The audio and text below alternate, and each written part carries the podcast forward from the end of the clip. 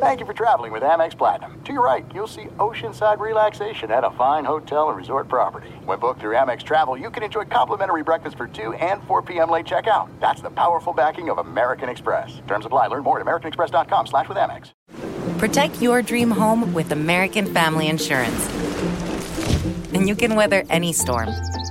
You'll also save up to 25% by bundling home, auto, and life. American Family Insurance. Get a quote. Find an agent at amfam.com. Products not available in every state. Discounts may not apply to all coverages on an auto or home policy. Discounts do not apply to life insurance policies. Visit amfam.com to learn how discounts may apply to you. American Family Mutual Insurance Company SI and its operating companies American Family Life Insurance Company 6000 American Parkway, Madison, Wisconsin.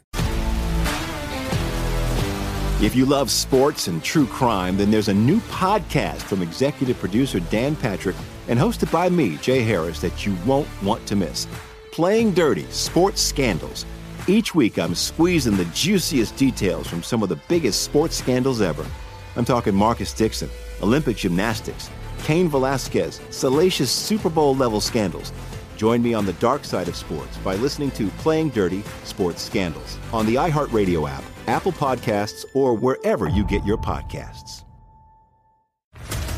What's up, everybody? This is Stephen A. Smith, host of the Stephen A. Smith Show podcast. Tune in every Monday, Wednesday, and Friday at the very least as I bring you all new episodes that feature the biggest headlines in the world of sports, pop culture, business, and I answer your phone calls and respond to your tweets. You'll hear my unfiltered opinions and straight shooter interviews with top celebrities and game changers.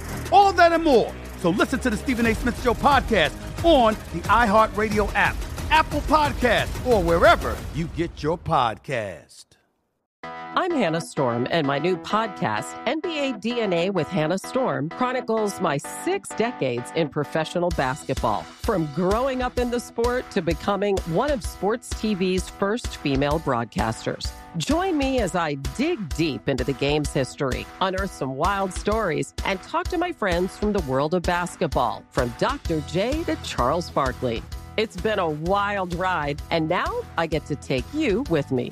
Listen to NBA DNA with Hannah Storm on the iHeartRadio app, Apple Podcasts, or wherever you get your podcasts. Hello and welcome to the MMQB Monday Morning NFL Podcast. I am Gary Gramling. He is Conor Orr. And uh, Conor, I love when Sunday Night Football is a great game with a great finish, but I also I, I hate when Sunday Night Football is a great game and, and a great finish because uh, I'm just on no sleep. You can't sleep after a game like that. yeah, I decided to give myself a hard out at halftime and then just no matter what, wake up super early in the morning and watch the rest of the game. And I, I've done that with every Sunday night game lately that I have not had to write off of directly. So, you know, I just I, I, feel like that's the better way to do it. Just mentally disengage, and then that way you're ready to go for a great and third, four, third and fourth quarter, which I, I was able to see early this morning. Man, that might be the way to go. Maybe just maybe you're right. You just on that was just a, it was incredible. Like uh, it was it was a heavyweight fight. It was you know the best at their best. You know jamal adams taking over that game the way that he did dk metcalf and uh, you know it, it, was just incredible. Cam newton plays, continuing to play phenomenally well. So this is uh, yeah i don't blame you. I wouldn't have been able to sleep either well, we'll uh, we'll get to Cam in a second. Let's start with the Seahawks offensive side of the ball here. Uh, again, Russ, lots of throwing, lots of early down throwing. That's what we're seeing this year from Seattle, and I think everyone's pretty uh, pretty excited about uh, the the food that Russ is making at this point, as as the as the kids call it. Um, a couple of really neat play designs that and, look I, am uh, brian schottenheimer takes his heat and rightfully so in, in the past but uh, he did a couple of neat things here one of them was that sort of hidden receiver type of play that they use in the red zone to get freddie swain that uh, uh that easy walk-in touchdown and uh, the other one look Andy Benoit and I had had talked about it a couple times this offseason. Uh, you're going to see it a lot more this season. These these inside upfield releases by running backs, especially down in the red zone. And that's what you saw from Chris Carson. Chris Carson is becoming a more diverse weapon in the passing game, which I don't know if anyone, you know, it, it wasn't completely out of the question that it could happen, but I don't, you know, I, I, didn't think it would happen this quickly. And you saw Carson just, you know, he he beats Adrian Phillips on, you know, Phillips thinks he's going to the flat. Carson just turns it upfield, and it's just a, it's an easy, just lob, pitch and catch touchdown. And you know, Seahawks scored touchdowns in this game. That's that's kind of what it came down to in the end. Uh, they they when they had scoring opportunities, they put six, seven points on the board. Brian Schottenheimer is like your friend in high school, like the last, like the guy who discovered LCD Soundsystem like 20 years after the rest of you guys did. And he's just like, oh my God, did you guys hear this? It's like, yeah, you know, we've, we've been running play action for 20 years, Brian. You know, we've been, uh, we've been doing some of this stuff for a long time. Kudos to him for finally like channeling all this into something. I think the 2010 Jets would have liked this version of Brian Schottenheimer, um, but uh, just didn't get it, unfortunately. If you remember, back then he was knocking on the doorstep of becoming an NFL head coach. I mean, he was one goal line play call away from becoming maybe the head coach of uh, maybe the Panthers instead of Ron Rivera at the time. Yeah. And wow, would have history have changed uh, at that point? But he's coming into his own as a coordinator finally. Um, all it took was the uh, the loud fist rattling of an entire fan base, and your quarterback just like willing himself to become the greatest athlete in the NFL. And then it's like, okay, well now I can start to work with this a little bit and get a little creative. DK Metcalf versus Stephon Gilmore was, uh, I mean, that was that was a classic battle here. And look, DK Metcalf gets the win in this one. Uh, both his team won, and and he he overall won the battle here. I will say in Stephon Gilmore's defense, and not that Stephon Gilmore, the reigning defensive uh, player of the year, needs a defense from me, but uh, the touchdown that DK Metcalf scored, the 54 yard touchdown. I don't know if there's a defensive back in the league who could have no. guarded him on that play, and it was so it, it, it was at an empty formation, uh, and you know Metcalf basically just it, it's it's like a downfield two way go, and you know he took took one step to the post. Gilmore had to respect it enough, and then you know Gilmore had or excuse me uh, Metcalf heads to the outside, and uh, Gilmore did recover, and Russell just drops a throw in. Gilmore just misses it. Metcalf catches it, and that's that's how you score a touchdown there. Yeah, when you kind of cross leverages like that, you know, like Metcalf did, and, and, at that size, you just naturally have another gear that, uh, with your size and your stride length, that another cornerback is not going to have in the NFL. There's not a version of DK Metcalf playing cornerback in the NFL, so there's not really much you can do about it, but you can't call that play over and over again. It was the perfect time to dial it up. It was a great mm-hmm. shot and it was a perfect throw. Um, as we all know, Russ is arguably the best deep ball thrower in the NFL right now. Um, and it's just a match made in heaven. And, you know, I saw after the game, Daniel Jeremiah, kind of, uh, who is the draft analyst for NFL Network, saying, How the heck was DK Metcalf not a first round pick? You know, this seems ridiculous, but I, I, think he's in the perfect situation for him, too. I think if DK Metcalf was drafted by the Jets, we'd be like, wow, what a ridiculous idea that was for them to draft DK Metcalf, you know? we'll see what happens to Denzel Mims over the next uh, yeah. couple of years. Poor guy. Uh, yeah, that was the other thing on that play. It, it, was it was out of empty, and there was just really no heat on Russ there. It was it was kind of a kind of a mush rush type of a situation by the Patriots, and sort of only three guys really going going after Russ on that one, but had the time. And and uh, again, that that is DK Metcalf with that speed and size, and uh, Russ dropping that throw in. There's not a whole lot you can do about it as a defensive back. So please uh, pity Stephon Gilmore on this Monday morning. Uh, Jamal Adams, look. Unbelievable. The, the, the the reason I was down on the Seahawks coming into the year uh, is because I think this defense has issues. They have no pass rush unless Jamal Adams blitzes, in which case all of a sudden they they, they have a a very good pass rusher. Uh, but uh, look, he. he changed the complexion of this game a couple of times, and a lot of people say like, "Oh, well, he gave up, you know, he gave the big catch to Julian Edelman uh, again, a, a, just a phenomenal catch and throw that there's not a whole lot he could have done about." But uh, boy, Jamal Adams on the blitz is just an absolute game changer at this point. Yeah, that play where he like got through the middle of the Patriots offensive line and then caught Cam from behind, I mean, illustrates uh, the breadth of his ability and uh, it was just a tremendous play. And I think that you're you're hearing those arguments now more and more where is it more financially prudent to load up on pass rushers and hope that they get there before the ball gets out and then your cornerbacks are bad or is it better to load up on coverage and then assume that that's going to make your pass rush better? And i think that that's what seattle is doing is you know they're they're hoping that the way that these guys are playing i mean we saw quinton dunbar make a great play last night and and jump a ball too. So i, I think that they're hoping that these guys evolve and jamal adams is sort of the cherry on top of this that makes it all work. But his ability just to be all over the field and their ability to hide him in the scheme, which they were doing a lot last night, and just like sort of mixing him in with the linebackers, letting him kind of shoot off from different places.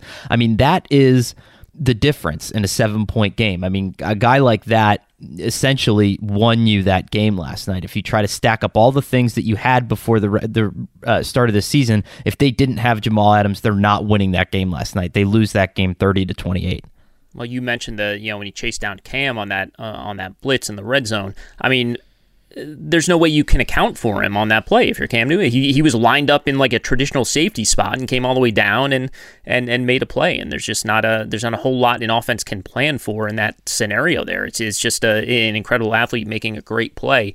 Uh, speaking of which, Cam Newton. Uh, working on his uh, minimum wage salary here for the Patriots ends up delivering you know, it was kind of like, well, can can they really get this passing game going if they have to? And and again, like I said, the Seahawks they they just don't heat up quarterbacks very much. But uh, I mean, Cam was just on point all night. He had a couple of just, uh, along with the downfield stuff, he had a couple of great ball placement throws. Uh, there, there was a, there was an out to Jakobi Meyers that was just put in the absolute perfect spot on a third down. Uh, his one mistake, uh, look, Quinton Dunbar almost got him for a pick six. Uh, he did the same thing later, and Dunbar did get him for an interception on that one. I, I was wondering if they were setting up Dunbar for a double move since since Cam did have time uh, all night, but if they were, it just never came to fruition later uh, later down the line. But I mean, 397. He he rushes for another 47. Accounts for all but 20 yards of their offense in this one. It just, uh, I mean, he was transcendent. It, it, it was it was classic Cam Newton in this one.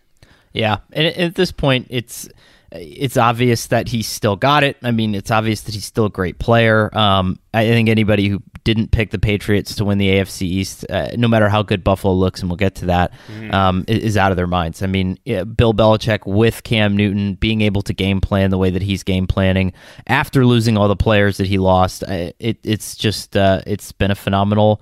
Uh, relationship. And he, he's been putting uh, some nice touch on those balls. The deep pass to Edelman, while a great catch was also a, a perfect touch throw. Um, and I like the fact that they're still like kind of trying to get N'Keal Harry going here. You know, a lot of these like medium range things, they're using him out of the backfield or out of that kind of that bundled set where he can get balls and, and sort of get moving. He's not that kind of player, but I'm hoping that that means they're just sort of pushing the the snowball downhill here. And, and before long, he's going to be um, a, a, sort of a really good sort of secret ingredient to this offense. But yeah, I mean, Cam's Cam, and it sucks for the rest of the league that, you know, I wrote this the day that it happened. I still don't understand how anybody was looking around and saying, uh, you know, okay, well, we'll just let it go. We'll let that guy go. Like, if you're the Broncos, if you're, you know, any of these teams, you know, why did you let the Patriots sign this guy? It's just ridiculous. Like, uh, and now we're looking at this rash of quarterback injuries coming out,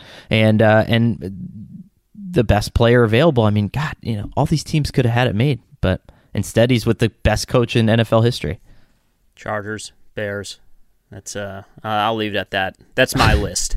Uh, what did uh, what did you think of the final play call?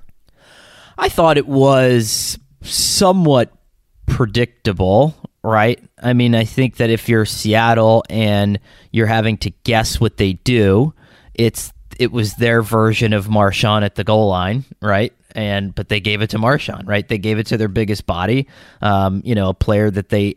I mean, Cam is so good at navigating those body fields, you know, and he's long and he's got abilities that, you know, he can go over the pile, he can go under the pile, he can go through the pile. So it, it's okay. I think it was probably, if you looked at your odds spread out on every play call that you were going to have before the snap, that was probably your best bet.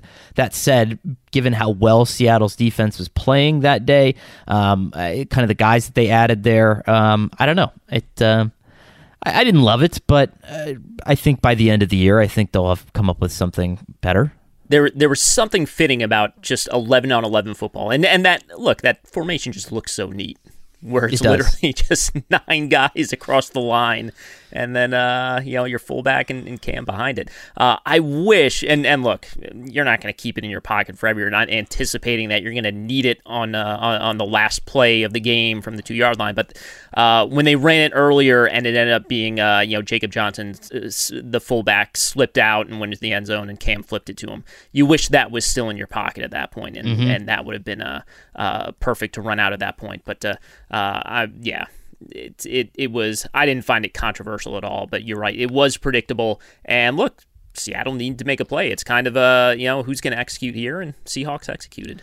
And if you're Belichick, right, or if you're Josh McDaniels, what's the safe bet here? That yes, Seattle's been playing well, but it's week two. You have no preseason. Tackling is still at a premium. Guys are missing tackles um, at a tremendous rate. You have the biggest quarterback like in NFL history.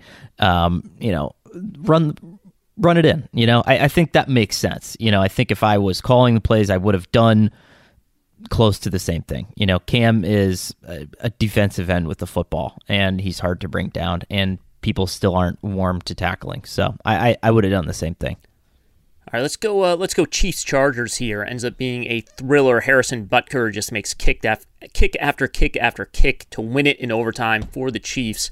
Uh, Chiefs, by the way, now 28 and three versus division opponents since uh, 2015, which is uh, uh, look. I, I, I wrote about it on Sunday morning. Belichick never had a run like that against the AFC East as much as he's dominated the AFC East. It's just a ridiculous domination of the AFC West at this point. But uh, the story of this one, Justin Herbert gets a surprise start. Tyrod Taylor, some sort of chest injury during pregame warmups. All of a sudden, Herbert is out on the field and. Uh, you know, yes, the Chiefs did not prepare for him, but uh, you know, there were people talking. You know, do you redshirt Herbert for all of 2020? He looked real sharp in this one. I mean, I, I, I'm I'm not sure how you know, Anthony Lynn is, is saying when Tyrod's 100%, he's going back to him. I, I don't see how that's possible unless you get like a complete meltdown from Herbert uh, in the next week or two if he's back out there. Yeah, given he, he played the best team in football to the final minutes. And I mean, it, his coach lost him the game. I mean, they should have gone for it on 4th mm-hmm. down, right? So, I mean, J- Justin Herbert had a chance to win that game, and he played well. I think he missed some of those 50-50 balls on deep shots that just Tyrod is not that's not what he's going to give you. You know what I'm saying? Like Tyrod is not going to provide that vertical element like Justin Herbert is. And I, I, you're right. You can't go back now because at this point, once you put a guy in there like that, and once you kind of feel that that energy and that vibe, you're stymieing progress if you put him back on the bench. At this point, you know you're that guy who is going to start, stop, start, stop uh, a developmental career. Like the clock is ticking now, and this is super unfortunate for Tyrod Taylor. This is second time in two years or three years that this has happened, right? Where you sit for a game or you come out for a play or two, and all of a sudden a rookie comes in and performs incredibly well. I still think that he is a good quarterback, and I think that there's a team out there that could probably use his services and make the playoffs with him as a quarterback. That said, if you're Lynn, you just you don't have a choice anymore. I mean, that your first round pick played incredibly well against the Chiefs, and so that's that. I mean, you you know there there's no turning back now. Yeah, you had one problematic interception by Herbert thrown across his body uh, downfield. Other than that, I mean, look that one that one seam throw to Keenan Allen, which uh, from the broadcast angle, we haven't seen the, the coach's film yet. From the broadcast angle, it looked like it was intercepted. Uh, instead, it was just perfectly placed in, into Keenan Allen's uh, hands. I mean, that that's the that is that kind of throw is a kind of throw that Tyrod's not even going to attempt out there, and and to have a guy who will not only uh, take that risk reward calculation and and and sort of side more toward the reward, but also you know get the job done. Uh, for a team that signed a lot of aging veterans, good but aging veterans, uh, you got to be a little bit more aggressive. And like you said, Conor, they they had to go for it on that fourth and inches in overtime because Patrick Mahomes was playing for the other team, and uh, it was kind of predictable at that point how this one was going to play out. I I get his. So if I you walk through his calculus, Gus Bradley has coached pretty well against the Chiefs in his career. Um, I think that uh, L.A. has played them tough throughout um, the time that Lynn has been there. Um, coverage wise, they were doing well because you saw how many times Patrick Mahomes had to use his mobility in that game, which is not uh, you know typically a common feature for him. Um, but like, why? it just doesn't make any sense. Like all the math backs you up, all of the momentum backs you up. Whatever you believe in at that point, you're going to be justified in going for it there. But I don't know. Uh, you know, I, I think that's a tough way to lose just because you had your chance. You had this moment with your rookie quarterback. Uh, and Justin Herbert's a big guy. He could have snuck for that on fourth yeah. inches. You know, I mean, yes, you lost your center, so there's there's that's part of the calculation there. And the Chiefs are very good up front, but I mean, you you don't have anything there in the uh, in the playbook. Like I remember. Um, Mike Pettine used to tell me that you know uh, off you know defensive and offensive coaches have they group their play calls into different categories. And there's you know third and long and there's all this stuff but then there's also this folder that you have called gotta have it right? And every week you go in there with 10 or 15 plays where it's fourth and inches and there's a weird circumstance and you need that inch you know? And how did they not have that you know? How is there not something that they're waving on the sidelines going okay this is our version of you know Philly special or the short yard Philly special, whatever it is. Like, how do you not have something there uh, to go for it? I, I, I don't know. It just uh, it, it boggles the mind. Look, this was two seasons ago. They they went to Kansas City on a Thursday night and went for two, down one yeah. in the final second. It's not to, like he's not an aggressive game. guy, yeah. you know. And in yeah. that game, if you remember, there were tons of circus plays. Like I think Mike Williams ran one in. Um, there was like that flip back toss to Mike Williams, if I'm remembering that game correctly, and he was hyper aggressive in that game. And I don't understand why you all of a sudden started sitting on it like that. Uh, the only real justification, and there's no real justification, but the, the only possible uh, justification uh, is look, coverage was good. Joey Bosa was also dominant dominant in this game. Uh, I mean, they were. This was if you're wondering how the Chiefs only ended up getting 20 points in this game. Um, it was Bosa. It was Mitchell Schwartz just had it handed to him, which you don't see very often. And uh, Eric Fisher had his issues on the other side of the line, but uh, this Chargers pass rush, we wondered if it was just, you know, a matter of facing the Bengals last week when they dominated, but they dominated a, a really good offensive line this week. Yeah. Rough day for the Bosa family all around, but good day for uh, the Joe Bosa in uh, in LA. Cowboys, Cowboys, Falcons. Which uh, I mean, I don't know. This was this was the stupidest game uh, I've seen in a long time. Poor Dan uh, Quinn. Really entertaining. A tremendous comeback by the Cowboys, but what a just a series of just stupidity. I, I, don't know how else to, to describe at this point. Uh, should mention Dallas, no Tyron Smith, no La'el Collins in this one. Uh, so you go into it, you're you're shorthanded. We've seen some of these Cowboys games where the offensive line is banged up in the past, and they they just uh, they just completely uh, just just soil themselves and, and just things completely collapse. Uh, you had three lost fumbles in the first quarter. They also failed on a fake punt. The the call was actually good. Uh, Chris Jones just just absolutely uh, short hopped the receiver on it, uh, which is why he's a punter. But that's how the first quarter starts, and you know they're they're down 20 points. They're down 19 at halftime.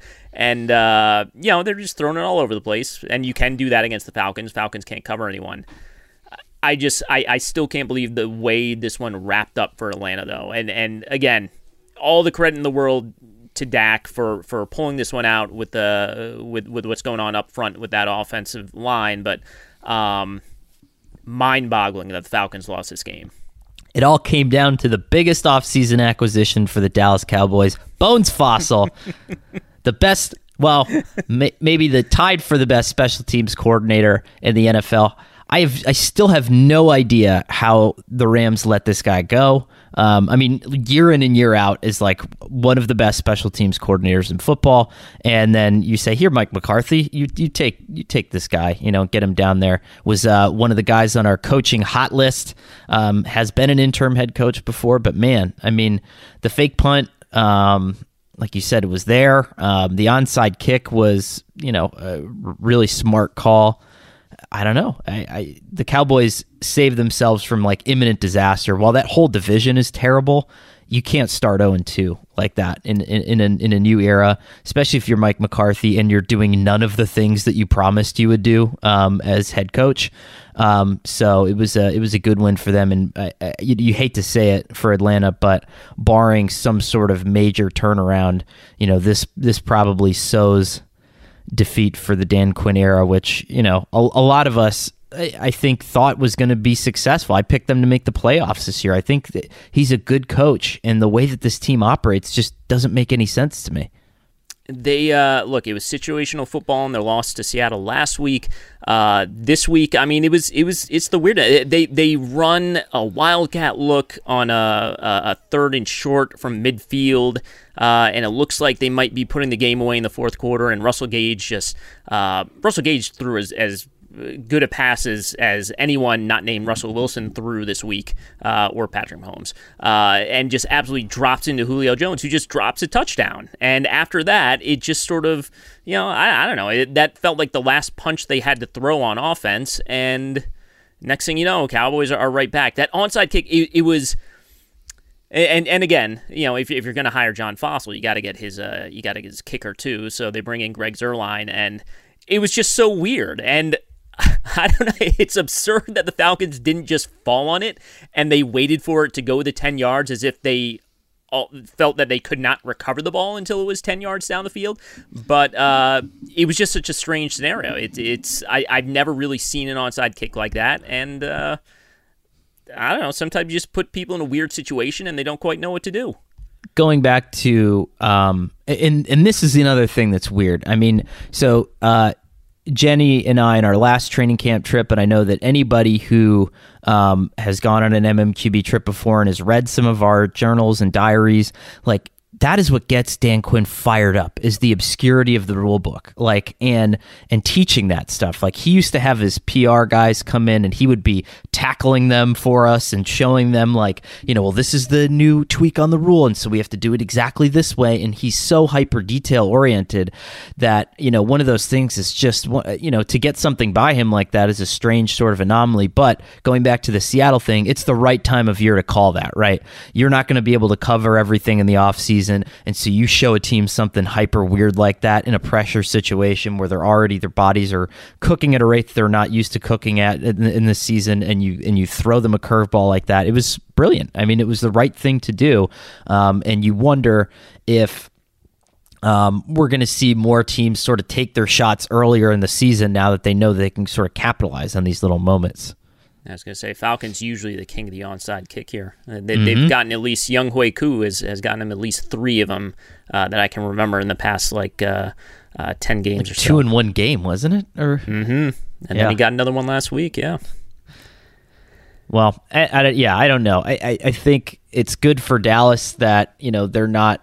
Uh, you know, nobody's running away with this division. It seems like nobody cares to win a game. Um, in the NFC East except for the Washington football team. But at the same time, um, you know, they look like probably the most dangerous team in the division far and away. Like at the through two weeks, it, it looks not even close that they're the the best contenders for that, and the rest of that division is just falling apart at at an alarming rate.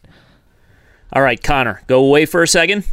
It's now time to bring in Michael Fabiano of the SI Fantasy Podcast for the SI Fantasy segment presented by DraftKings. By the way, you, you can get Fabs whenever you want on the SI Fantasy Podcast feed. Go subscribe. You can do it right now. We'll wait. We'll be here when you get back.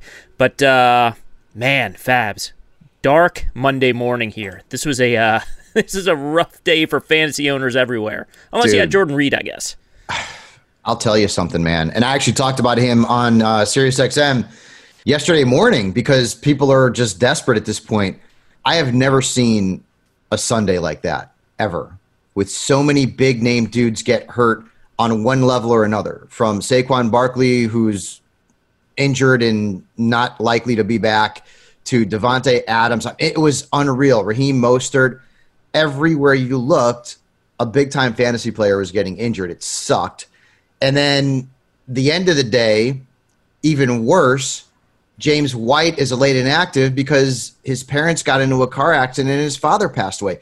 It was a just awful, awful day uh, for the National Football League in terms of the injuries and then that horrible news of James White. Well, let's uh, well, let, us try and find some optimism here. Let's uh, let, us get some solutions. Uh, mm-hmm. Early waiver wire look here. Uh, we'll we'll start uh, we'll start with the running backs like we always do.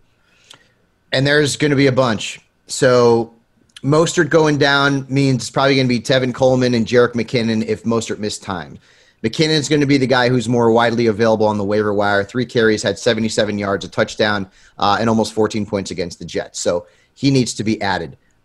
The Rams backfield is good. There's there's certain backfields that are going to drive us nuts all season long. The Rams looks like it's going to be one of them.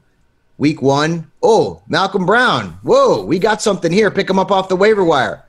Week two, uh, Cam Akers gets hurt, and uh, Malcolm Brown banged up, and it's Darrell Henderson who goes off. 14 touches, 121 yards, and uh, almost uh, 21 fantasy points. So that's that's a player you have to add, but I don't know how reliable he's going to be. And then yeah. you go to the Giants and Saquon. So Wayne Gallman's probably going to be the starter. He was inactive yesterday. He was a healthy scratch, but there's no way they're putting Dion Lewis in a in a starting role where he's going to have to work on early downs and uh, between the tackles. He averaged two yards a carry yesterday, which is gross. So both dudes need to be added. I would go with Gallman first, but I almost want to say pick up Devonta Freeman before either one of them because Freeman's apparently going to visit the Giants, and I'd be surprised if he didn't leave there um, and wasn't a, wasn't a member of that team because they're hurting. If they think they're going to compete in the NFC East, they got to sign somebody. They have to. It's not going to work with Gallman and Dion Lewis. So uh, Freeman's going to be worth a look. Joshua Kelley, who I talked about last week, love him. He was one of my deep sleepers in drafts. Mm-hmm. He had more carries than Ekeler. He had more touches than Ekeler. 23 carries, uh, 11.3 points. Got to get him in, uh, in in most leagues, all leagues. He is basically taken over the Melvin Gordon role. And then Mike Davis, depending on how badly Christian McCaffrey's ankle is, I mean, it's crazy. Everybody got hurt. And then Myles Gaskin for Miami, not that he's any great shakes, but he's getting enough touches and snaps to at least be rostered in fantasy leagues. He's he's healthy. That's, that's right. He's a warm body and he's point. healthy. Exactly. Yeah. Uh, let's uh, let's hit the receivers. Not quite the same carnage at receiver, but uh, there's still some guys out there. But we also had a lot of dudes hurt going into this week, so mm-hmm. you should spend a mess. Corey Davis needs to be added. Five targets, three catches, 36 yards, a touchdown, two straight games uh, where he's been a very startable fantasy asset. With AJ Brown out, we don't know when he's coming back. Uh, boy, I tell you, uh, Gage, man. I mean, this kid is just bananas good, right? Nine targets, had nine catches last week, a touchdown uh, against my beloved Dallas Cowboys, who, by the way, pulled out a win out of their keister. And uh, he's, uh, but he's not gonna, um, uh, or the Cowboys are gonna be in trouble next week against Seattle. Anyways, uh, he needs to be picked up across the board. Keelan Cole in Jacksonville, two straight games where he's been pretty good. It looks like he's the number mm-hmm. two wide receiver there behind DJ Chark. Do do do do do. So Cole is, uh, is certainly a player to target. Adam Humphries with AJ Brown out, six targets, five catches, uh, almost 16 fantasy points against the Jaguars. And then Zach Pascal, uh, the rascal there in Indianapolis with Parris Campbell out, deep league option. Uh, Chase Claypool, also somebody that you can go out and grab off the waiver wire. Didn't have a lot of targets yesterday, but boy, he made that one target count, and, and he's a playmaker. Pittsburgh's got a lot of playmakers in the passing game, and Big Ben, uh, he's he's got to be loving life right now because he's got a lot of weapons. I was gonna say, got to add on Russell Gage. Should have had that forty-something uh, yard touchdown pass going to his. I know here. exactly. Gage should have had that one too. And you know what? I had Julio Jones going in a couple of leagues, and boo, Ooh. that was bad. He, I, he, I don't know if he had cramps the whole game or if he had some sort of injury, but he just wasn't right. And dude, Julio doesn't drop that pass. I mean, Gage couldn't have thrown it any better, but it is what it is. I was gonna say my first thought was wounded ego for uh, Julio on that one, but uh, uh, that Absolutely. That, that, that, Gage throw was was positive. That was Antwaan Randle stuff right there. Dude, Tim uh, Tebow never threw a pass that good in his life. let's uh, let's hit tight ends. Uh, look, Jordan Reed, but uh, George Kittle's going to be back at some point. Right, and so when he comes back, then Jordan Reed's sort of going to be a secondary option. But uh, and the Niners will get healthier, but boy, that team got wrecked. I mean, Garoppolo mm-hmm. with the high ankle. Uh, but Jordan Reed was a player I said, hey, man, if you need a tight end, I mean, you could do worse.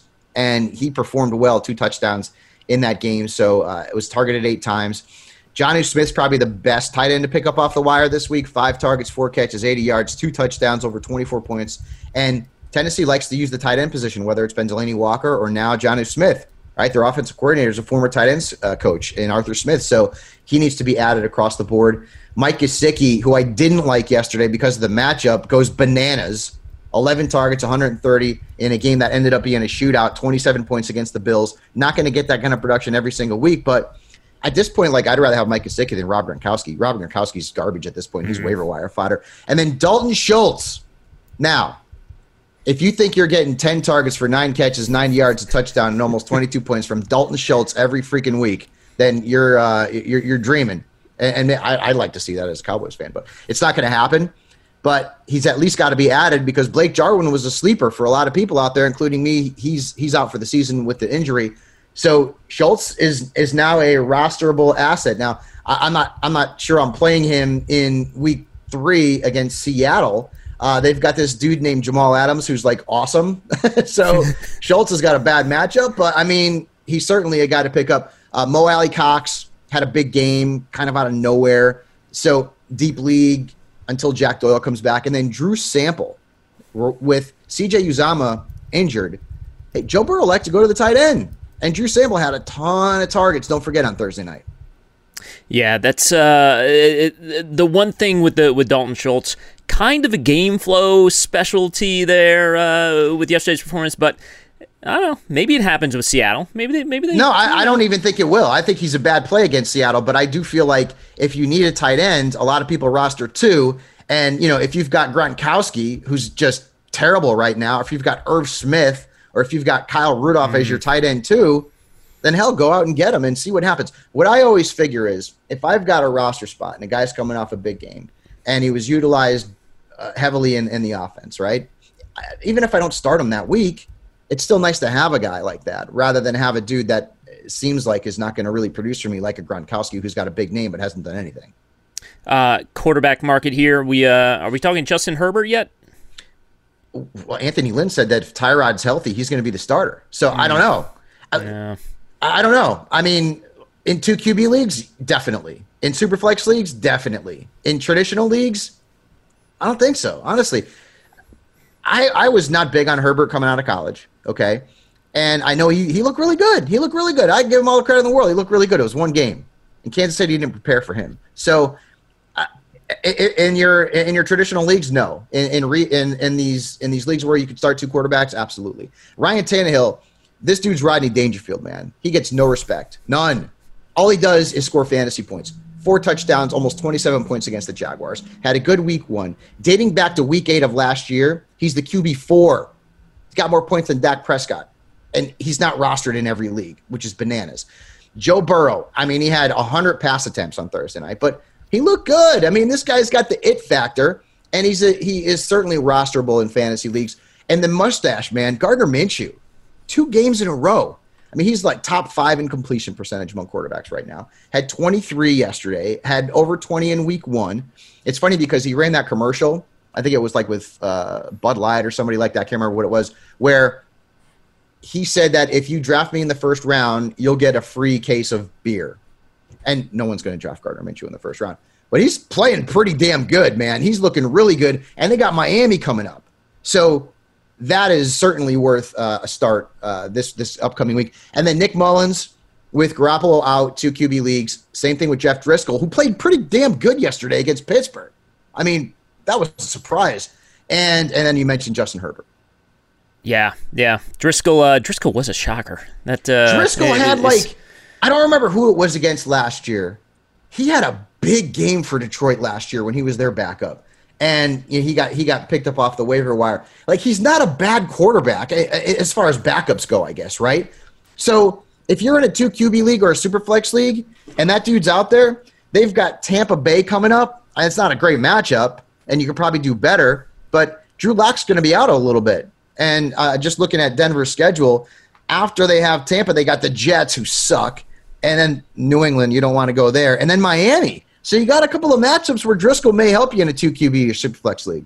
So a lot of us who had uh, Steelers minus seven and a half were uh, sort of sort of uh, wiping our hands. Thought our afternoon was over when uh, Driskel came on, but not. The, oh not man! And how about how about the Niners Jets game in the under? I thought that was a lock.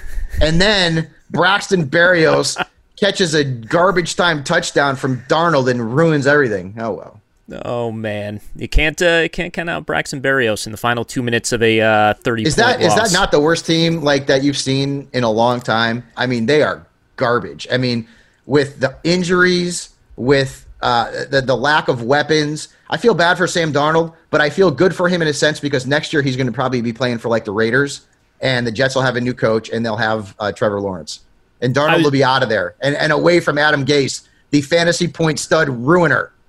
I was going to say, I, I can't remember the last time I saw a third and 30 plus get converted in a game, and it was a run play. On a it was run! A 55 yard On run play. run! And it was a, look, Jerick McKinnon's good, but Jerick McKinnon's the number three back in, in San Francisco. That was, uh, uh, that was fun.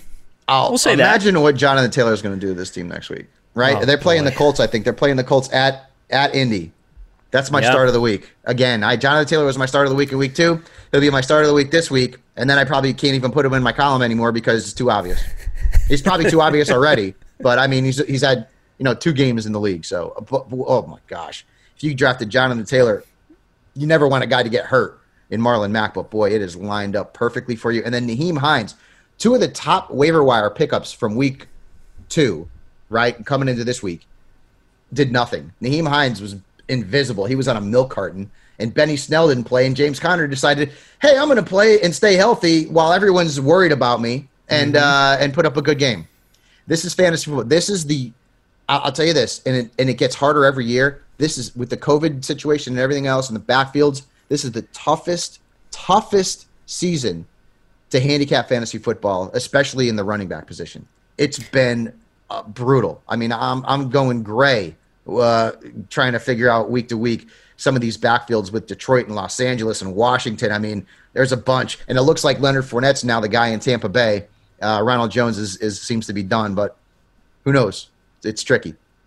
Well, look, that's why that's why we got you around here at SI. Here. I know, Uh, dude. Hey, I, all I got is the data in front of me, man, and you just make predictions from there, and that's all you could really do. But no one saw on Johnson leading the Lions in carries this past week, and he had a goal line opportunity. So, and look at Baltimore, Gus Edwards, really? Gus Edwards leads the backfield in carries, really. You got Mark Ingram and J.K. Dobbins and Gus freaking the bus. Yeah, good luck. Gus luck. the bus is back. We should have never counted him out. That's that's that's our bad. All right, That's right. Uh, you and I will talk next week, but in the meantime, I will be listening to you on the SI Fantasy Podcast. Everyone should uh, head over, subscribe to that wherever you get your podcasts, and uh, Conor Orr, get back in here. If you love sports and true crime, then there's a new podcast from executive producer Dan Patrick and hosted by me, Jay Harris, that you won't want to miss. Playing Dirty Sports Scandals. Each week, I'm squeezing the juiciest details from some of the biggest sports scandals ever.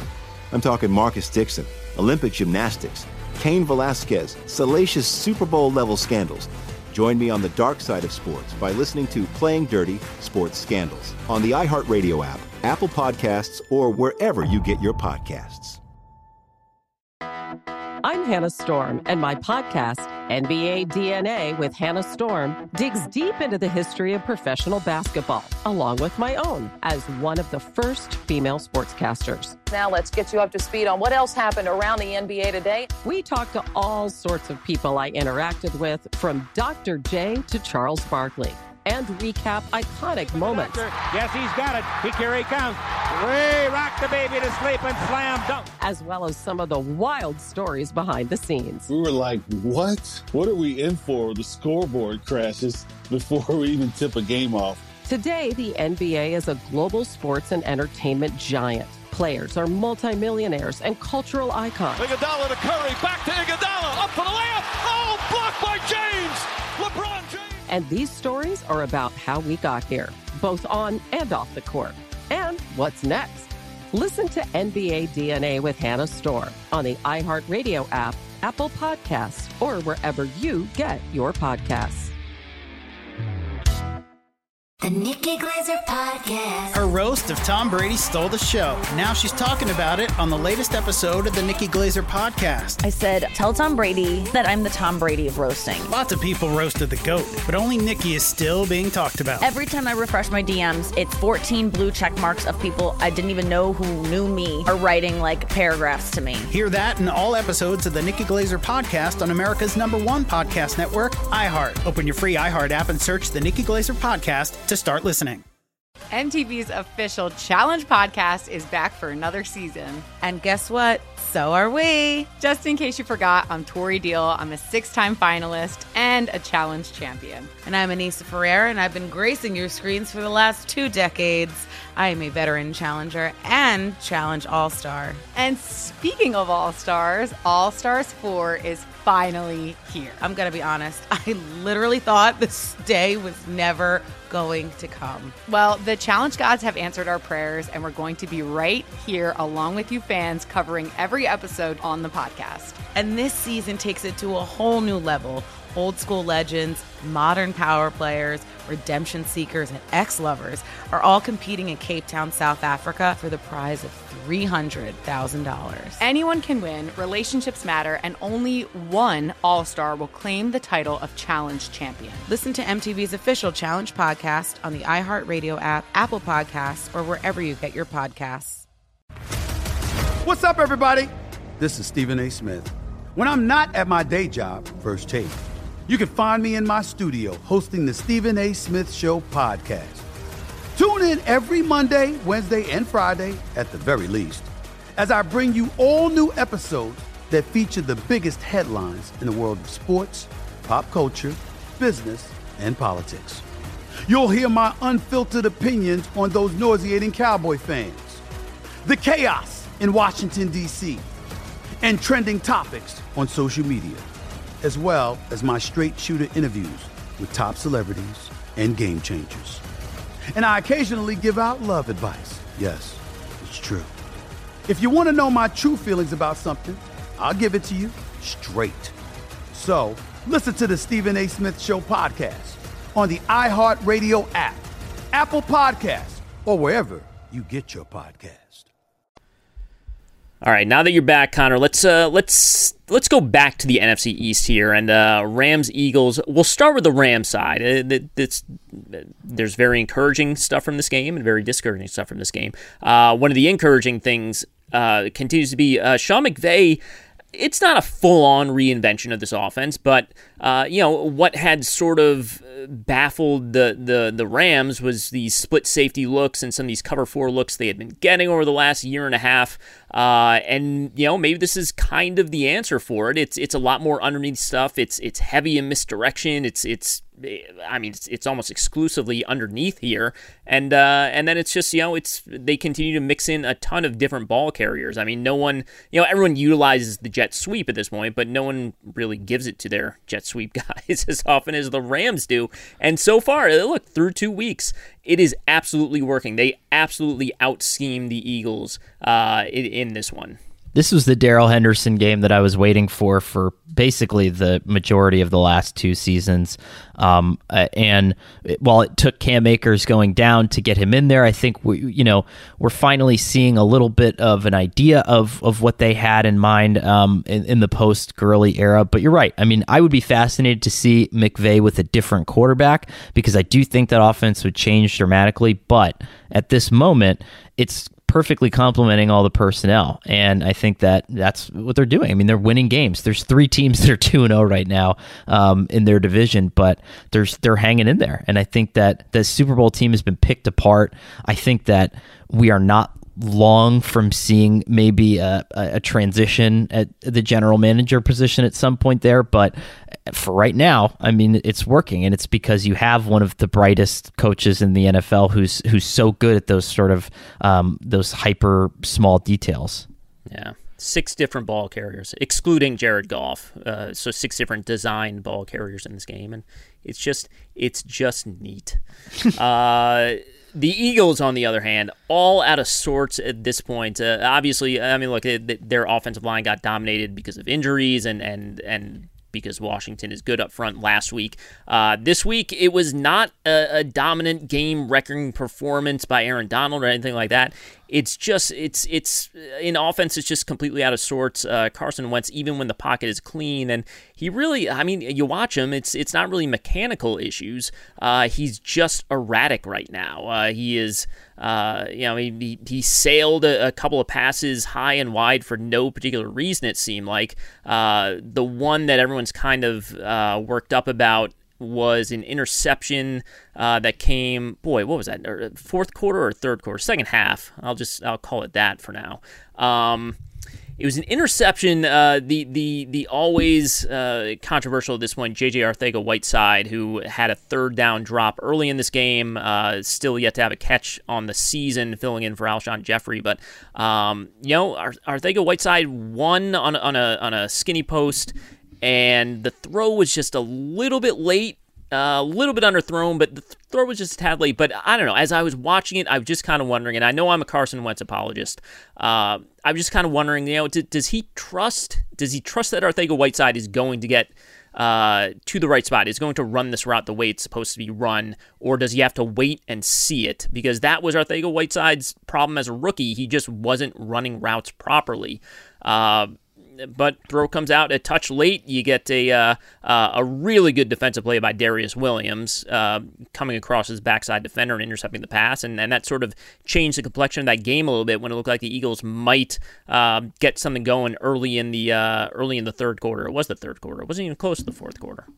Yeah, I this team just looks so out of ideas, which is strange because if you go back two years, like I, I would have told you that the Eagles had one of the deepest rosters in football and were primed to keep sort of you know re-upping that title defense and, and maybe not winning the Super Bowl, but being um, hyper relevant year in and year out. And I guess they were last year. They were probably one Carson Wentz injury away from going into the second round of the playoffs. But at this point, everything just looks scattershot and it's uh, I, I don't know why. I mean, they have a good coaching staff. They have a coaching staff that is hyper close with Carson Wentz. Like they've done everything to build around him, and maybe you're finally starting to see what you miss in Frank Reich, who was sort of a huge part of that um, that Super Bowl team that they're building up. But you and I've talked about this before. You bring in guys like uh, you know Rich Scangarello in the offseason who had a lot to do with Drew Drew Lock's development in Denver. You would think that there would be these similar things there. I think Press Taylor's a good coach too, um, but you're wondering like why is it not working out? I mean, I know that they've had some weird, strange upheaval on the offensive side. They fired two coaches last year, even though it seemed like Doug Pederson didn't want to. But if you're a, I think if you're a college coach and you're looking at the NFL and ignoring kind of all the other stuff that's going on, if you couldn't pick Bill Belichick, where would you want your rookie quarterback to go and and to have the most success? And I would still pick the Eagles in the top three just because you have all those things that are set up for him to be good, you know, and I, I don't know why. Maybe you're right. Maybe it's confidence thing. Um, you know, maybe he just takes some time to get going. But we saw that player last year when that entire team was ravaged by injuries, like basically yeah. forcing the Eagles into the playoffs with Boston Scott as his top offensive weapon. And now it's like, what are you doing? I, I don't know. It just seems, the whole thing seems very strange. Yeah. Yeah. It was better on paper than it was late last year. And, and yet through two weeks, the product on the field is is much much worse. So uh, we'll see. Certainly have time to turn it around in the division that no one really seems to uh, want to win.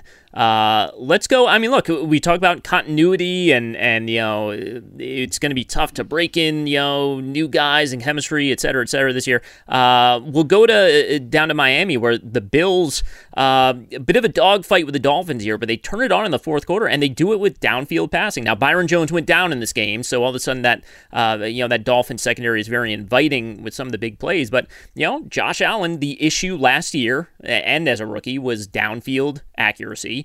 Uh, last week against the Jets, it was it was more dink and dunk stuff. He, he got stuff downfield, but they, they didn't really try it very often, and they really just opened it up in uh, in the fourth quarter in this game. He leads two touchdown drives and just sort of rolls up big play after big play here, and it's kind of the uh, you know it it it feels like it's coming to fruition, uh, though I mean, look, we'll find out. He's gonna he's gonna have to beat New England. He's gonna have to uh, you know win some of these other games here. But uh, so far, I mean, it, it's just incredibly encouraging what Josh Allen is doing uh, now that he's sort of rounded out this group of weapons with Stefon Diggs.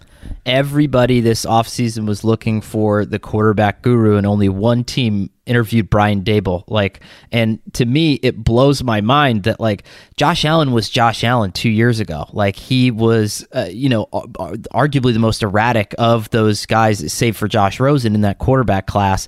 And I think if you put him on two thirds of the rosters in the NFL, like he's in Mitch Trubisky territory right now. But instead, he is like dominating games, taking over games. They've honed the deep ball.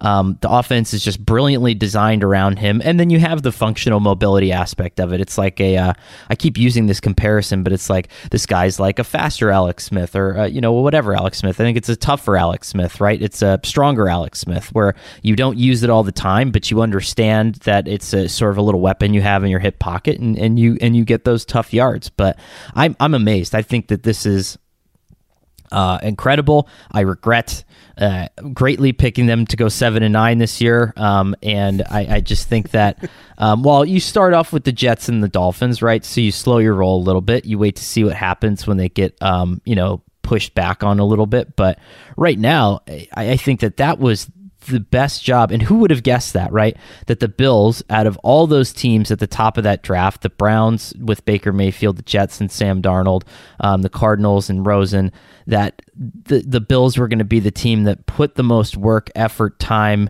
uh, design into elevating that quarterback from that class, and they've done a fantastic job. Yeah, and and look, if you looked at the rosters when they each drafted those quarterbacks, the Bills probably had the uh, most sparse supporting cast for their quarterback at that point. No have, offensive line. They didn't have an yeah. offensive line. Yeah, it was incredible.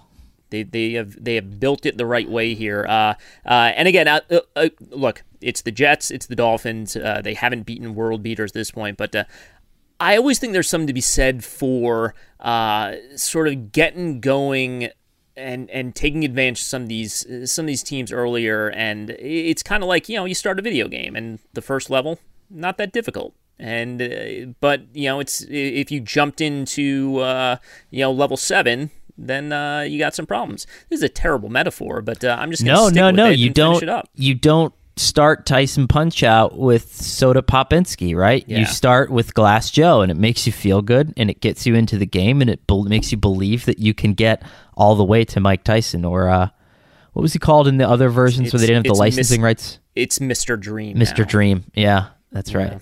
Yeah, yeah. I I uh, I think I told you this. I broke my uh, my Wii U because of Soda Popinski. Just I was, shattered. I brought that up screen. specifically so you'd have to tell the story on the podcast. Yeah. Yep. Yep. Had to explain it to my kids the next morning why why I broke the thing that uh, they watch TV on. Dad of the year. That's uh, before the county comes to take my kids away. Let's go to uh, 49ers Jets. Uh, not a whole lot to talk about this game. I mean, look, the, the Jets are we knew they were going to be bad. They look like they might be just completely non-competitive all season at this point. I mean, this this game started with Raheem Mostert just running 80 yards for a touchdown, uh, which he does sometimes, but usually just not on the first play from scrimmage, uh, completely untouched. But uh, what we should talk about in this one, so many more injuries for the 49ers. Mostert does go down later in the game. Garoppolo uh, tweaked, uh, it sounds like his ankle. He did stay in for the rest of the first half. They pulled him at halftime. It might have just been precautionary at that point because the, the Jets were just not competitive. So why um, leave your hobbled starting quarterback out there? But the big one was Nick Bosa. And, and look, when we woke up Sunday morning, uh, I was still of the mind that once you get George Kittle back and Deebo Samuel is back and, and you know the, the 49ers are relatively healthy as maybe some of these other teams uh, start to deal with their own injuries, I still thought the 49ers were the best team in the NFC. Bosa going down really changes that calculus. I mean, I don't think they're going to drop to the levels you saw in 2018 when they had that historically low takeaway rate. I mean, uh, some of that was luck, but uh, a lot of that turnaround last year was the fact that the front four was so dominant, and uh, DeForest Buckner not there anymore. Uh, Javon Kinlaw might be a good one down the line. He's he's obviously not at Buckner's level yet, but Nick Bosa, I mean, this is. I feel like this might have been the one guy that they just couldn't have afforded to lose, and that includes the quarterback. That includes George Kittle. I, I just don't think this defense is capable of playing at the elite level that they were at. Yeah, I mean, it's no secret that that defense was middling until Bosa came there, right? It was just like you were layering talent on top of talent on top of talent, and then finally he was sort of that that wrecking ball that pushed everything over the edge. But um, I think that you're fortunate still. I mean, you know, Dee Ford was a scratch before that game, but at some point this season, even when you don't have Bosa, you're going to have Dee Ford, you're going to have um, Arik Armstead, and you're going to have Javon Kinlaw, which is better still than I think some other teams have, but um, I think this is a massive challenge now for Robert Saleh, who, you know, everyone was like, why didn't this guy get a job last offseason? Well, I think now's the time. Now's the time that you lock that in, right? Because you don't have Richard Sherman, you don't have Bosa. You basically have all of your best players on defense, the guys that propelled you to the Super Bowl last year. Everybody's gone. Um, you get the Giants next week, which is another gift, and then all of a sudden you got to go get the rest of those teams in the division, and everybody's running away with that right now. I mean, the rest of the division is two and zero, oh. so we'll see what he does there. But yeah, I mean that's that's a heartbreaker. Um, and then on the other side, it's it's probably Gase watch at this point, right? I mean, um, at, at some point, Gregg Williams will be the interim head coach for every NFL team. So, how soon will it be uh, for the Jets? Um, but it's a sh- I, I, don't know about you, but I, I was bummed. I was quietly psyched about that hire when it happened. I thought it was a great idea. Um, I heard a great stat the other day that he has never not beat his Pythagorean win loss preseason in any so yeah. So in every single season that he's coached he has coached the team to a better record than their Pythagorean win loss uh, preseason which is good. Um, and I thought that you know maybe you invest in him and you give him the time and everything like that but Christopher Johnson is not going to be able to th- this is a this is an organization that bends to the will of public opinion. They have for years mm-hmm. and I don't think that they will be able to keep him for the remainder of this season. Sadly, I, I, I thought it was going to work out. Yeah, and look, losing all their leadership on uh, on the defense side of the ball certainly didn't uh, help things out, and the offense just it's it's not there yet. I still I still make the point uh, he has overseen bottom five to 10 rosters in the league throughout his career as a head coach. He is 20 and 19 when his starting quarterback is in the lineup. Uh, and I'm kind of, uh, if they do let him go, I hope they do it this week because then I can hold on to that stat winning record, winning record with terrible teams. Uh, when his quarterback is in the lineup. And, Let me ask uh, you this though, Gary. Yeah. They're 0 and 2, and there does not seem to be a lot of bright prospects on the horizon. I mean, Mekhi Becton's playing well, but mm-hmm. they're 0 and 2 if they bottom out here, um, and you're starting to look at it and you kind of see all the teams that at least have a chance to recover from 0 2, what do you do if you're in contention for Trevor Lawrence?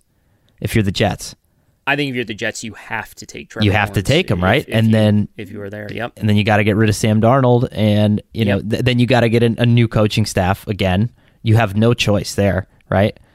Yep. You can't bring Trevor Lawrence back with Adam Gase, and I like I all of a sudden, I'm going to write about this for later this week, but you look at the teams that are starting to sink to the bottom there and a lot like there's going to be some uncomfortable decisions that have to be made there and i think the jets are one of them that are certainly leading the uh the pole position now that the jaguars are awesome so it's it's funny you mention that because whenever I look at uh, we're going to talk about Bucks Panthers now. Whenever I think about uh, Jason Licht, uh, I mean, how many guys have a chance to bring in the number one overall pick and take a quarterback, and that quarterback fails, and then you you stay on. And and I'm I'm not advocating that you know they should have moved on from Jason Licht, Uh, but yeah, it, it's just kind of wild that he sort of got this second life here with the Bucks and, and gets to move on to the the Tom Brady era. And Brady was a uh, Brady w- was much better in this one, and uh, the the numbers won't be eye popping. They actually LeSean McCoy dropped a wide open touchdown. Uh, Scotty Miller dropped a wide open touchdown. Uh, Cyril Grayson had a just uh, hilarious. Uh, it, it, would have been if not a touchdown, it was going to be like a 30 or 40 yard uh, play downfield, and just I, I, he stumbled, and then the thing just bounced off of his face. Uh, so Brady could have had bigger numbers in this one. But look, I mean, this is what Tampa should have done. Uh, Panthers are in full on rebuild mode. They just don't have anywhere near the talent level that Tampa has, and, and the Bucks should go in there and, and handle a team like this. Yeah, uh, and I think that it was too soon. Um, I threw my hands up because I was just sick of getting tweets from Buccaneers fans and saying, "Okay, you guys are right. This team is fine." but um, you know, it, it was good. I mean, you saw some of the relationship throws there, um, namely that that back shoulder, Back shoulder, pass yep. to Mike Evans. That's something that if you can develop that is so deadly that that carries you through a season. I mean, Eli Manning won a Super Bowl in 2007 on back shoulder throws to Plaxico Burress. You know, and figuring that out is just a weapon that other cornerbacks can't defend. But that said, I would like to see them against a little bit more of a challenging opponent. I think they have Denver next, so it's not like we're going to get that right away. But um, yeah, I, I saw Tom Brady go deep. You know, deep middle, um, deep sideline. Uh, he was looked like a little bit of a strenuous effort, but it was good. But I think that what a lot of people are missing here is what makes this team good. A is the defense. Still, I mean, this is still a great defense with a ton of playmakers, and B, I think it was a really good idea to load up on fresh legs. Um, you know, Leonard Fournette talked about like I've never felt this good going into a fourth quarter in my entire life. I mean, Yeah. I'm carrying the ball 35 times a game, and so you know you basically have him as your LeGarrette Blount sort of closer back in this offense now, and then you can run you know Ronald Jones in the first uh, quarter. You know, you can pepper some of these guys in, and I think that that was maybe one of the better things that they've done for themselves this offseason because, you know, Brady's going to be Brady and there's going to be these um, spurts of magic, but then, you know, you're going to need to move the ball in a functional way as well. And I think that we saw that kind of really stand out this weekend. Yeah, they uh, they ran eight plays from scrimmage in the final ten minutes. Five of them were Fournette rushing attempts, uh, and he goes for 84 yards on those five attempts, including the uh, the game sealing 46 yard touchdown run uh, to wrap that one up. So uh, all is probably well with the Bucks. Christian McCaffrey tweaks his ankle in this one again, and none of us thought the Panthers were, were going anywhere this year, uh, but certainly they they are they are game. Teddy Bridgewater, uh, some uncharacteristic turnovers in the first half sort of did them in here, but uh, they are of the teams that you mentioned that, that are sinking to the bottom, it feels like the Panthers are the team that are going to just catch a couple people by surprise this year and end up going like 5 and 11 instead of 2 and 14. Which is a bummer because that is where you want Trevor Lawrence, right? Yeah. You want him in Carolina. You want him with Joe Brady. Um, you know, you're developing those wide receivers. Christian McCaffrey is the ideal person to have for a rookie quarterback in the NFL because he's just so good um, in that medium range passing game. But man, uh, I, I was thinking about that this weekend. It's like you really Teddy Bridgewater is also the perfect quarterback to have there during those moments. You let him challenge Trevor Lawrence in camp that first year, and then you know kind of hand him hand off the baton at some point. But yeah, you're right. They're good enough to win five games, and that's just going to be so unfortunate for them. You, know? Yep. you wish that they would just be a little worse than they are right now. Uh, Bears Giants, and uh, we'll we'll start with the with the Bears side of this, and and uh, Trubisky will get some heat for the second half, and, and two interceptions in the second half, and all that. Uh, He wasn't that bad. Uh, I but I, I'll, I'll say by the same token, his numbers were good in the first half. They moved the ball in the first half. They scored points in the first half. Uh, I will say this about Mitchell Trubisky's throws, though they are almost end over end. I, I've never seen an NFL quarterback with the ball coming out of his hand like well, this. Bortle- it's just early it- Bortles, right? Oh boy, I, I feel like it's even more than that. I feel like it's almost intentional. I know it's not intentional. It makes no sense. But I wonder if he's reached a point where he's like sort of calibrating uh, for for this exaggerated wobble on every throw uh, because it was getting to the right spots in the first half. And, and granted, the Giants are not very good in coverage, but uh, you know it's it's it's the points are getting put on the board here.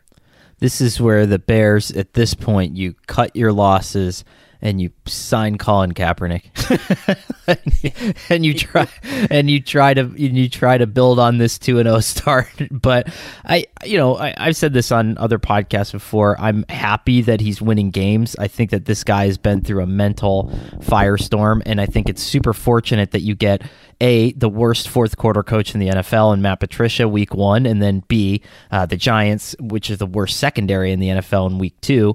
And all of a sudden, you can build a little bit of confidence there. Like if you're Nagy, there's at least moments where you can say, hey, let's just do more of this or let's just call more of this. I don't know if they can survive like this in the long term, um, but that division's not really scaring anybody. So I don't know. But good for yeah. the Bears. I mean, they're at least, I, I, I'm happy that Mitchell Trubisky has probably bought himself another five years in the NFL, regardless of whether or not it's with yeah. the Bears. Someone will take another chance on him, and he will be around for a while.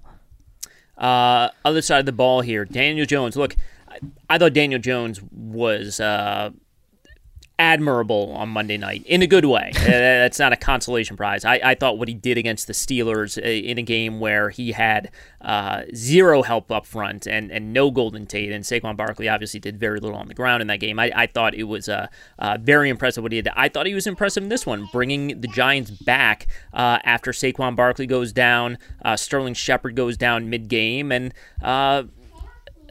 I, I think there's something to build on here. And I wonder if we'll look back in five years when this roster is set, if Daniel Jones is indeed still the guy at that point, and there haven't been like four regime changes. But uh, if they move this thing forward over the next couple of years, and, and perhaps a, a, a different general manager is, is building it at that point, but uh, once the right pieces are around him, it just feels like it's a guy you can win with. Yeah, uh, his relationship with Slayton is good. Uh, I think that I picked Evan Engram to be a surprise Pro Bowler this year. I think when you see them scheme him open, um, he's moving the ball for the offense. But this is, you know, you, you, hate to say this and you hate to put it as bluntly as this, but this is all Dave Gettleman's fault. Like, this is, you spent three, look at the Bills and how quickly they turned an offensive line around to put their team into the playoffs. This has been year four now of or year three of his attempt to build an offensive line for his run first, stop the run football team, and they can't do it. You've invested a first round pick, a second round pick, you traded Olivier Vernon for Kevin Zeitler, and um, you made one of the largest tackle signings in free agent history. And while Nate Solder isn't playing this year, you know, your team can't be that bad, and they are. Um, and now that Saquon Barkley's down, I think it shows kind of nakedly how flawed this entire process was, right? I mean, and it's fascinating because Joe Judge comes from the Patriots where you're built in a microeconomic way to win every single week in a different way. And Dave Gettleman was the complete opposite where I want to win this way and all the other teams are going to bend to our will. And without Saquon, we're going to see how tragically flawed that idea is because this team is another team like the Jets who might bottom out this year and all of a sudden find themselves accidentally in the Trevor Lawrence sweepstakes. Yeah. This one's much more interesting. And I'm not saying Daniel Jones is, is better than Trevor Lawrence. You probably do just have to take Trevor Lawrence at that point, right? And like I said, you're not going to have a general manager who is who is tied to Daniel Jones if uh, if it comes down to that. But um, I certainly feel better about Daniel Jones. Part of it is the fact that they, you know, that they have uh, an additional year on on Jones's rookie contract, so you have a little more time from that uh, uh, perspective. But uh, it would be interesting uh, when the decision ends up being Daniel Jones or Trey Lance, Daniel Jones or Justin Fields, and um, yeah. I, I, feel like it's trending toward uh, Daniel Jones at this point. But that's, I guess, we're a ways off on that one. Um, Let's uh, let's go Ravens Texans. I would have thought this one would have like been the first or second game we discuss on the show, Lamar Jackson versus Deshaun Watson, but uh, instead it just turns out it's just two mismatched teams, and the the Ravens sort of cruise in this one. Uh, uh Keke Coutee uh, lost fumble sort of uh, put the Texans away early. It felt like, and then you know I, I don't know that there's just no there's just no real juice here for for the Texans at this point. It feels like. Yeah, I mean they're probably trying to build off last season where you know they started 0 and 4 and it worked out for them, you know, and then you get get the ball rolling. and so Bill O'Brien said, "Hey, why don't we try? Um, why don't we try some more of that again?" Uh, I've I talked to some people who have watched um, this team, and I think the idea was good uh, and novel going into the year, which was to get Deshaun Watson into something a little bit more rhythmically like he saw at Clemson.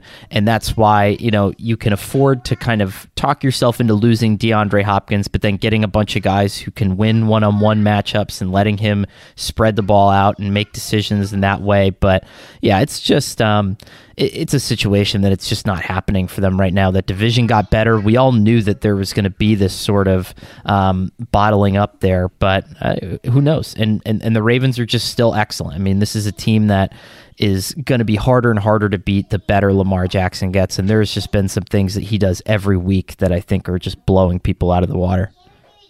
And I just want to say, this is a miscellaneous note from this game, but I, I, saw this twice this week. It happened on Thursday night, and it happened in this game. Uh, a pet peeve of mine are, are, you know, everyone should be using jet motion. Everyone should be doing that. Uh, it bothers me when you put these guys in jet motion, they don't get the ball, and then they just they they're done with the play. Like yeah, the they like happens. fade out to the sidelines. Yes, yeah. they they they their back is turned to the quarterback as they slowly jog toward the sideline to become a, a you know a, a, check down option if the play lasts 11 seconds. But um, what defenses are doing is uh, one the guy covering the jet motion guy is usually a pretty good cover guy, usually cornerback.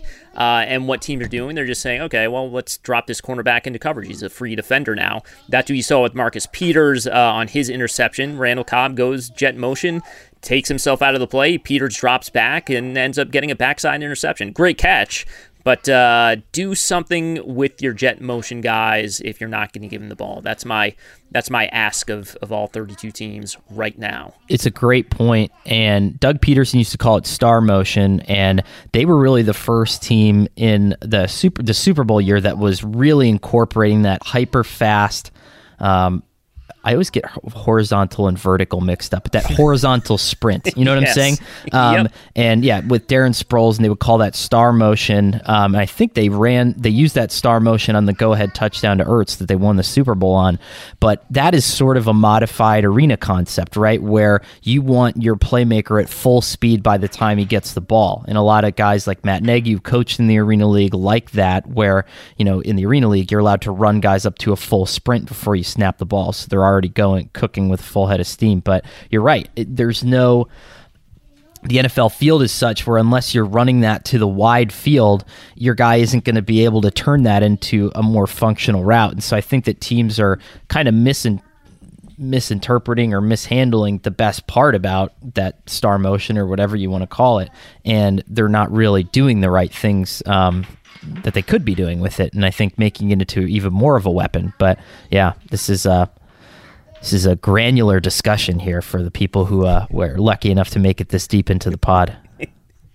Also, I was reflexively and politely going to say I also mix up horizontal and vertical sometimes. Do you? Uh, it's not just me. No, no, no. I, I, I don't. no, no one does, Conor. You should feel great shame for that. Damn it. Oh. Let's let's go Steelers Broncos.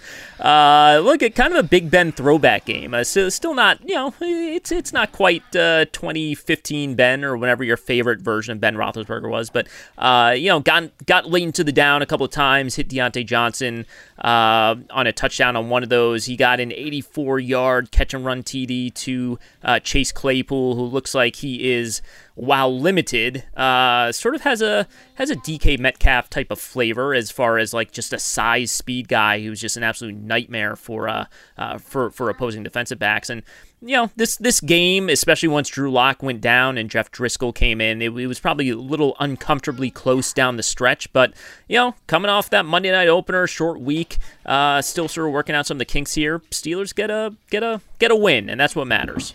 Boy, I'll tell you what. Um, I think there's going to be a lot of upset people. I, I might have brought this up on this pod a few weeks ago, if not another pod, but that William Hill, the betting service, um, sent us that email. I think it was right before the season started that the Broncos accounted for 84% of uh, of over under betters this preseason, and I think they were at eight wins, and people were just pounding the over on the Broncos. Like they thought that the Broncos, with the addition of Melvin Gordon, Drew Lock going 4 0 down the stretch, like that is, if you talk to like gambling sharps, that is what you look for is like a developing quarterback who's still a little bit of an enigma, and that's the, where the smart money goes. But wowie, it's going in the complete opposite direction. And if, especially if he's out for all six, they're, they're thinking like three to six weeks on this. Um, you know, that's a team that's going to, uh, you know, that, that that could get ugly fast. And you feel bad because I think that they're building a lot of this roster the right way, you know. But John Elway is serially impatient, and you know, are you going to keep Vic Fangio around for a third year? I don't know. I mean, I would hope so, given that, uh, like me, he's from Scranton, Pennsylvania. So. I was gonna say you got to keep the Scranton guy, and uh, they might be in the same position next year, where they where they finish four and uh, uh, four zero, five zero down the stretch once they get the lineup back together, and then everyone can bet the over again uh, next year when it's I don't know maybe it's like seven uh, Colts Vikings. Look, this was uh, the soon to be Super Bowl 55 champion Indianapolis Colts I was expecting to see this season. Uh, this defense, uh, look, it, it, was Jacksonville and it was Minnesota. Those, those are not, uh, uh, you know, the, the 2007 Patriots, but this defense was utterly dominant in this game. They were really good against Jacksonville. I mean, they they they gave 175 yards. They had uh, uh, one of them was a hail mary, so we'll, we'll call it three takeaways here. And uh, uh more importantly, Philip Rivers just played mistake free in this game. His one interception was a ball that uh, bounced off Mo Alie-Cox's chest uh, to a defender, and nothing nothing wrong with that. But uh, the Colts looked every bit as good as well, uh, you know, I and a lot of other people thought they'd be. Whereas the Vikings, every everything you thought might be a problem with the Vikings is a huge problem right now. Yeah. Um, I, if we start over in Indianapolis, I mean, Taylor is an emerging star, and, you know, they targeted him a ton in that first game and only went to him twice in the passing game this week. And I think what's really cool about Philip Rivers is how diverse he's, you know, kind of employing his targets, right? I mean, he really liked Parris Campbell in week one,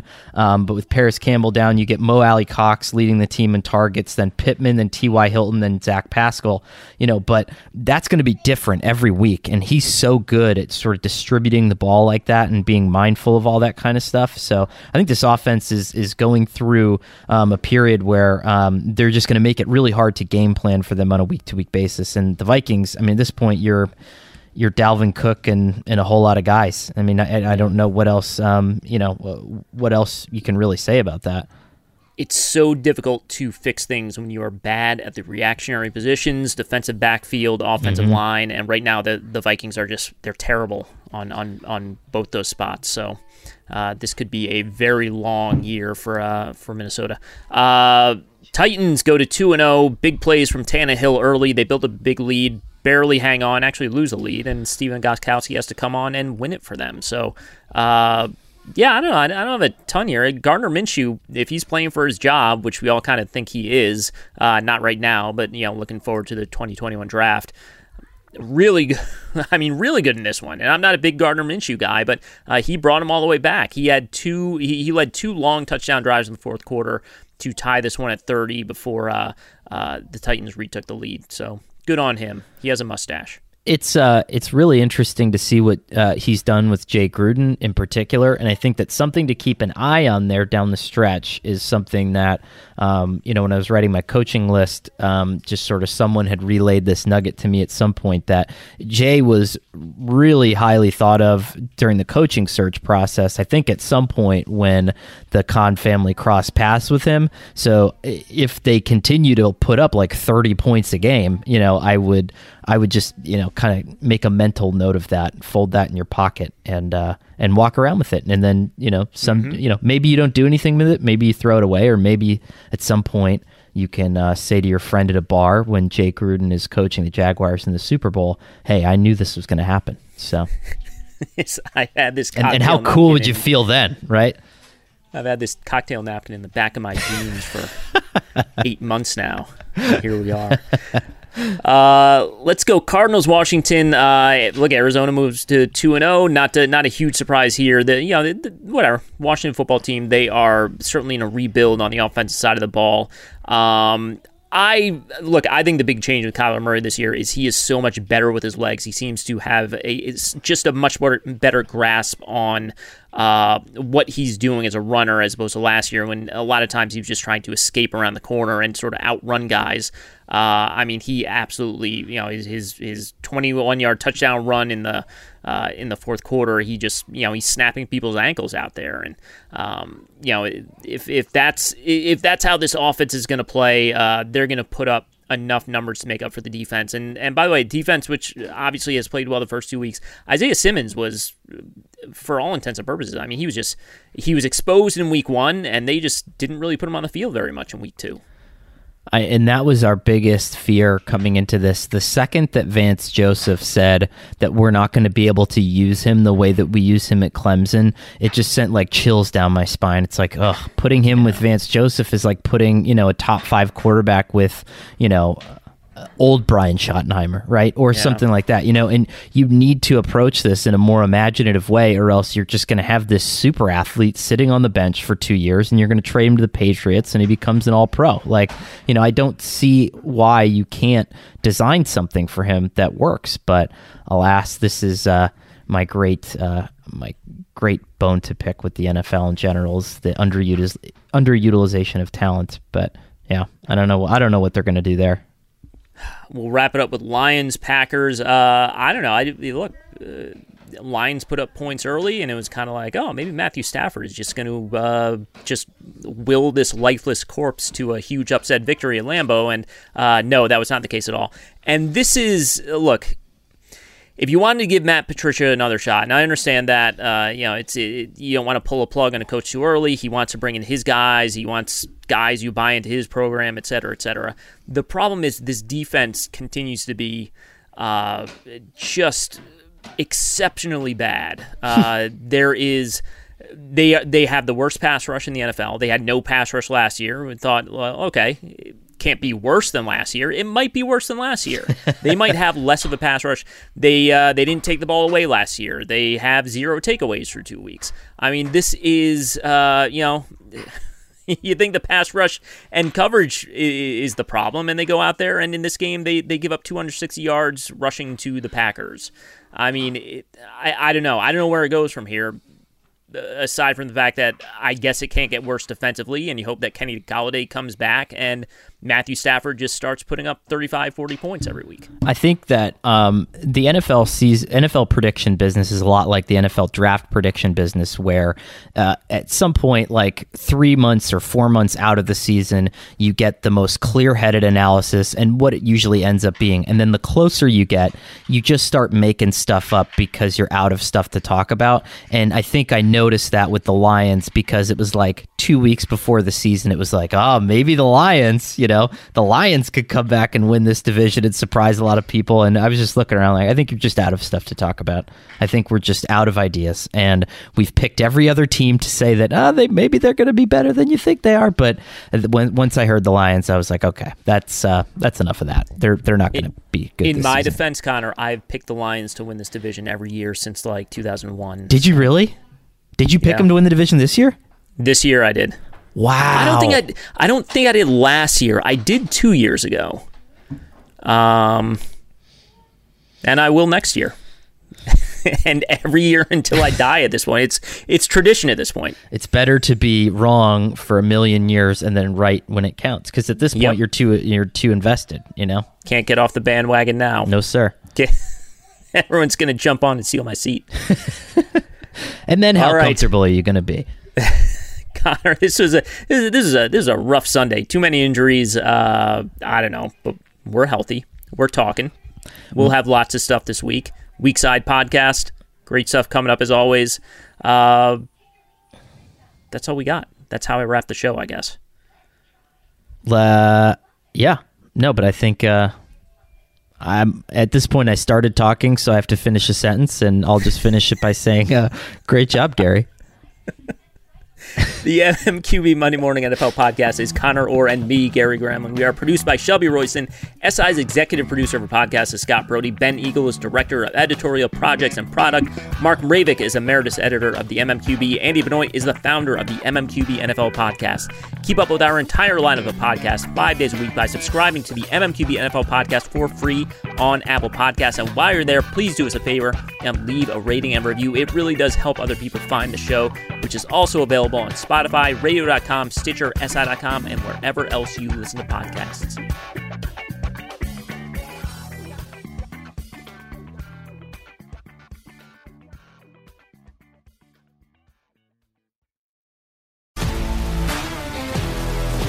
If you love sports and true crime, then there's a new podcast from executive producer Dan Patrick and hosted by me, Jay Harris, that you won't want to miss. Playing Dirty Sports Scandals. Each week, I'm squeezing the juiciest details from some of the biggest sports scandals ever. I'm talking Marcus Dixon, Olympic gymnastics, Cain Velasquez, salacious Super Bowl level scandals. Join me on the dark side of sports by listening to Playing Dirty Sports Scandals on the iHeartRadio app, Apple Podcasts, or wherever you get your podcasts. What's up, everybody? This is Stephen A. Smith, host of the Stephen A. Smith Show podcast. Tune in every Monday, Wednesday, and Friday at the very least as I bring you all new episodes that feature the biggest headlines in the world of sports, pop culture, business, and I answer your phone calls and respond to your tweets. You'll hear my unfiltered opinions and straight shooter interviews with top celebrities and game changers. All that and more. So listen to the Stephen A. Smith Show podcast on the iHeartRadio app, Apple Podcast, or wherever you get your podcast.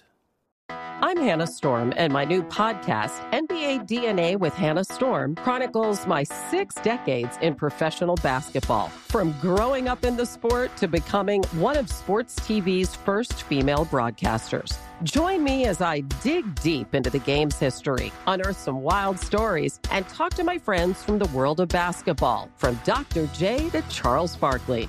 It's been a wild ride, and now I get to take you with me. Listen to NBA DNA with Hannah Storm on the iHeartRadio app, Apple Podcasts, or wherever you get your podcasts. MTV's official Challenge podcast is back for another season. And so are we. I'm Tori Deal. And I'm Aneesa Ferreira. The wait is over, guys. All Stars 4 is finally here. And this season takes it to a whole new level. Old school legends, modern power players, and ex lovers are all competing in Cape Town, South Africa for the prize of $300,000. And we're going to be right here along with you fans, covering every episode on the podcast. Listen to MTV's official Challenge podcast on the iHeartRadio app, Apple Podcasts, or wherever you get your podcasts. The Nikki Glazer Podcast. Her roast of Tom Brady stole the show. Now she's talking about it on the latest episode of the Nikki Glazer Podcast. I said, tell Tom Brady that I'm the Tom Brady of roasting. Lots of people roasted the GOAT, but only Nikki is still being talked about. Every time I refresh my DMs, it's 14 blue check marks of people I didn't even know who knew me are writing like paragraphs to me. Hear that in all episodes of the Nikki Glazer Podcast on America's number one podcast network, iHeart. Open your free iHeart app and search the Nikki Glazer Podcast to start listening.